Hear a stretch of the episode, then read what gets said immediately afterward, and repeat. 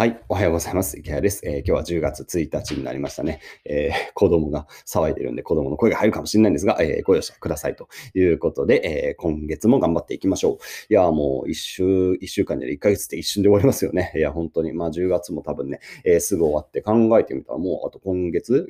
なんか間違いまくりですね。今年は、あと3ヶ月ですね。10月、11月、12月となったらまた次は2021年。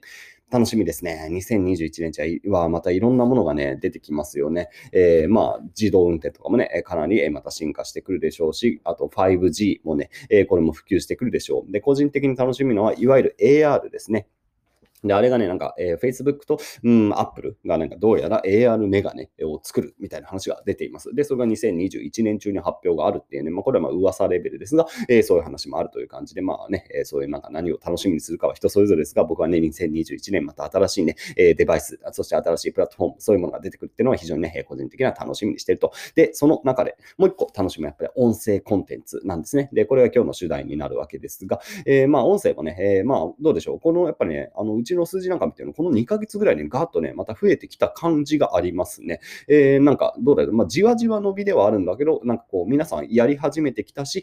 それで聞き始めてきたって感じがします。で、それはやっぱりこのね、AirPods Pro みたいなさ、そのワイヤレスのイヤホンが、すごくねこう普及してきたのが、理由なのかなというところがありますね。僕自身もいつもね AirPods、入れながら、なんかこう作業したりとかするときとかにずっとね、ラジオを聞いていたりしますがですね、ラジオコンテンツって今日本だとまだやっぱ少ないなという印象がありますね。で、もちろん総量としてはそこそこあるんですけど、じゃ自分が聞きたいものがどれだけあるかっていうと、まあそんなに多くないですよね。で、僕は昔からボイシーをやっていますが、ボイシーもね、まあ、僕が好きなパーソナリティ、いつも聞いてるパーソナリティ、結局のところ、ね、多分、4人か5人ぐらいですよね。で、じゃあ4人か5人ぐらいのコンテンツが、じゃあ毎日更新されるかっていうとそうでもなかったりするし、1回あたりで言うとね、8分とか、まあ下手すると5分とかなんですよ。なので、仮にじゃあ5人ぐらいの人がさ、更新してても、結局ね、時間でいうとね、30分もないんですよね。で、2倍で僕再生するんで、結局ね、なんか20分ぐらいでね、なんかこう聞き終わっちゃうんですよ。で、これなんかね、寂しいというかさ、少ねえなという感じがして、だから僕はボイシーは最近はね、結構なるべく多めに配信をしていたりもするんですが、何が言いたいかというと、まだやっぱり耳ってさ、要するに僕みたいなヘビーなリスナーになってくると、コンテンツが足りないんですよ。足りない。全然ね、なんかもっともっと欲しいなと思うんですけど、全然足りないですよね。なので、そういうところっていうのはね、まだまだ伸びしろがあるし、まあ供給すればするだけ実際ね、うちの音声なんかも結構再生されます。で、これはね、周平というね、まあ、ボイシーのパーソナリティで、まあ、一緒によく仕事をしていて、サロンなんかも一緒にやるね、まあ、お仲間の周平が言っていて、すごくね、いいこと言っていたなと思ったのはですね、動画っていうのは、人の時間を奪う。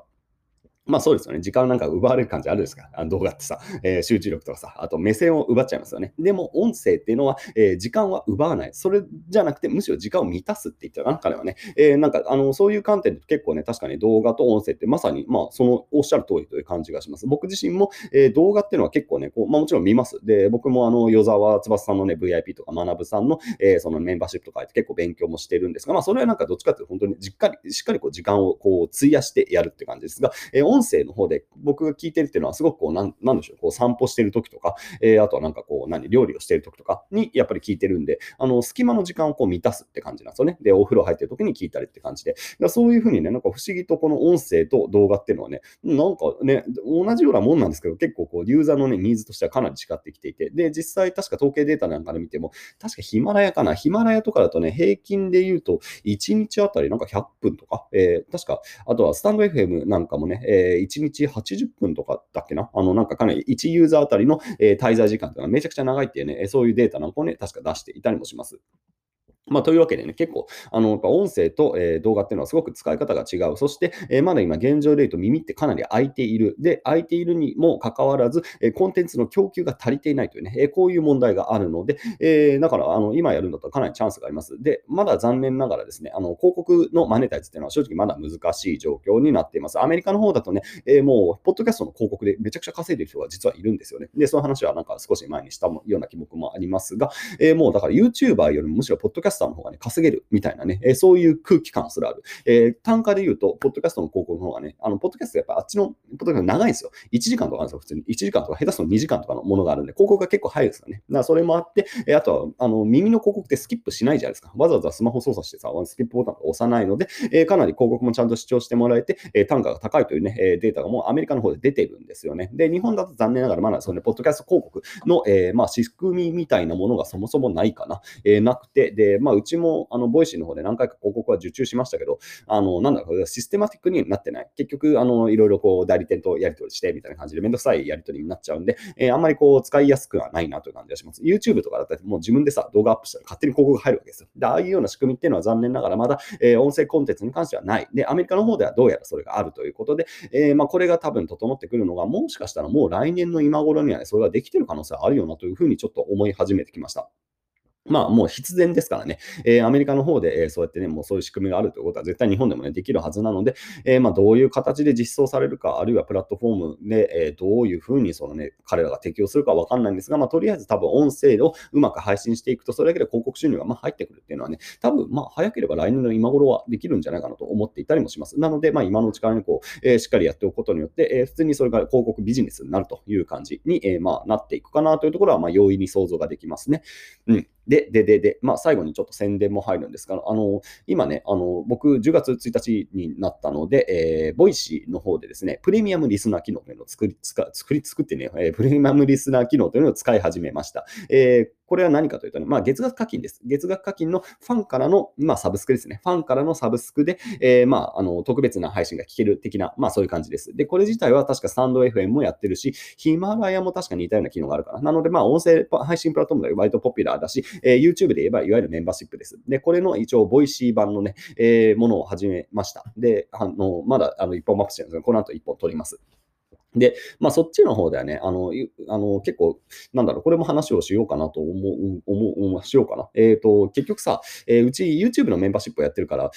その機能使うつもりなかったんですよね。でも9月に、周平とハーチューさんかなの、その、ボイシーのプレミアムリスナーを聞いてですね、結構、これはいけるなと思ったんですよ。で、何かっていうとね、音声コンテンツはね、割とこう、裏側をね、話すというかね、カジュアルな話が割と、こう、課金しても許される。うん、課金ユーザーに対してすごくこうB 面といってたりする表現をよく言うのかな。それ A 面と B 面みたいな感じで、こう裏話みたいなものだったり、すごくカジュアルな話で、そういうものでもすごくこう主張されやすいというね、そういう特徴があるかなと思います。YouTube の方でももちろんね、そういう感じでこう B 面的な配信をして、で、それで課金をするっていうのはもちろんあるんですけど、やっぱり YouTube はね、どっちかっていうとこう有益な方、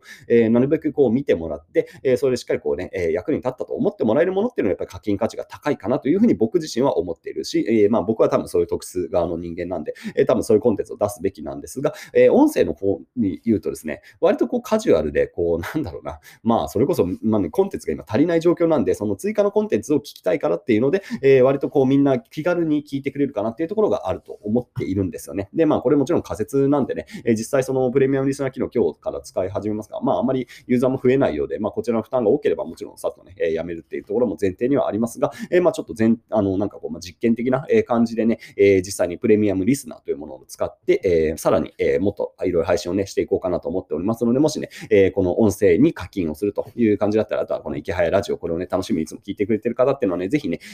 ボイシーの方、ちょっとめんどくさいんですよ、正直。ボイシーでアクセスして、ボイシーの、スマホの、だったらスマホのボイシー .jp かな、にアクセスして、そこからうちの、課金を探すってことなんで、結構ね、アプリ内でできないね、結構めんどくさいんですよね。パソコンだったらパソコンで、ボイシーにアクセスして、で、課金を登録するっていう、これはね、もうしょうがない、そういうプロセスになっちゃうんですけど、そういうことをやっていただけると、うちのね、プレミアムリスナーになれますので、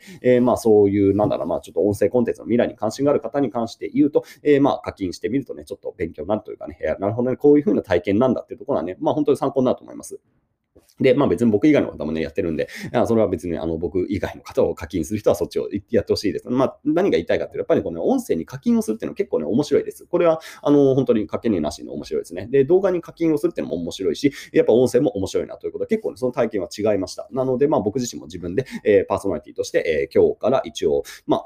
まあ、うまくいくんだったら来月もやろうかなと思ってます。なので、まあ、ちょっとね、実験的にプレミアムリスナーという感じの機能もね、使ってみようということで、これから音声コンテンツが面白いという話でございました。よし、この後、じゃあ、プレミアムリスナー向けに何撮ろうかな。まあ、本当になんかすごいカジュアル。そうだ、何撮ろうかな。10月でしょ。まあ、売り上げの公開でもしようかな。はい。まあ、こんな感じで結構気軽にね、撮っていこうと思いますので、よろしければ、プレミアムリスナー、ボイシーの方登録していただければ幸いです。それでは皆さん、良い一日を。